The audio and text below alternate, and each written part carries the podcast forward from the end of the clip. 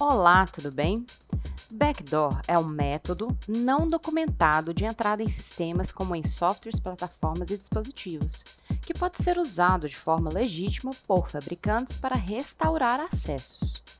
Porém, existem ameaças cibernéticas que tentam explorar o mesmo método para dar acesso remoto a um centro de comando e controle externo ao ecossistema invadido, criando uma via permanente para futuras contaminações. Assim, um atacante poderia ter acesso a diversos arquivos e até o controle completo do seu ambiente. Bom, meu nome é Larissa Araújo e hoje vou falar sobre como a sua empresa pode evitar esses tipos de backdoors. Bora lá que o Blockcast de hoje está no ar.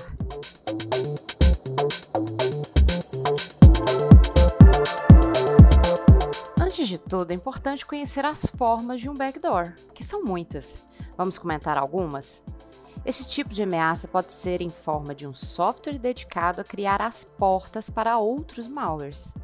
Pode ser uma porção de código escondido em um software, um sistema de administração remota mal configurado, ou até como senhas padrão que não são atualizadas pelo usuário em plataformas massivas. Como medida padrão de segurança, é necessário que todo o ecossistema seja monitorado regularmente em busca de brechas.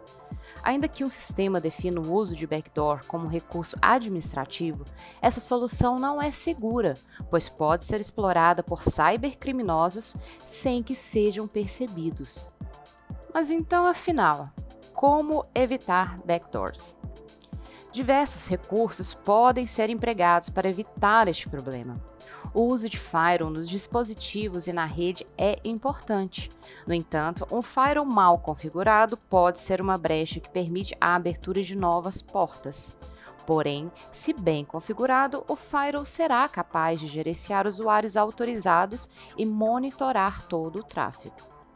Outra aplicação é o sistema de prevenção contra intrusos, capaz de monitorar assinaturas que indiquem atividades maliciosas. É fundamental gerenciar quais aplicações e hardware são integrados na arquitetura da sua rede. Além da modalidade de software ou código oculto em software, backdoors podem ser implementados no processo de fabricação de hardware.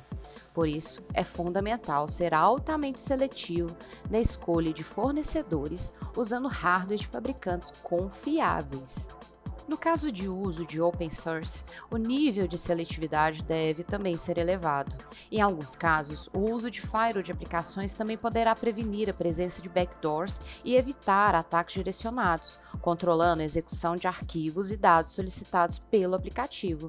Por exemplo, o firewall de aplicação, que pode impedir a execução e instalação de novos aplicativos indesejados. Além disso, anti-malwares podem ser capazes de fazer a detecção na ponta, caso a distribuição desse tipo de código malicioso seja feita via e-mail, URLs, compartilhamento de arquivos via FTP, etc. Bom, e fico por aqui. Para mais conteúdo sobre cibersegurança, acesse o nosso site www.blockbit.com. Lá você encontra muitos outros materiais totalmente gratuitos.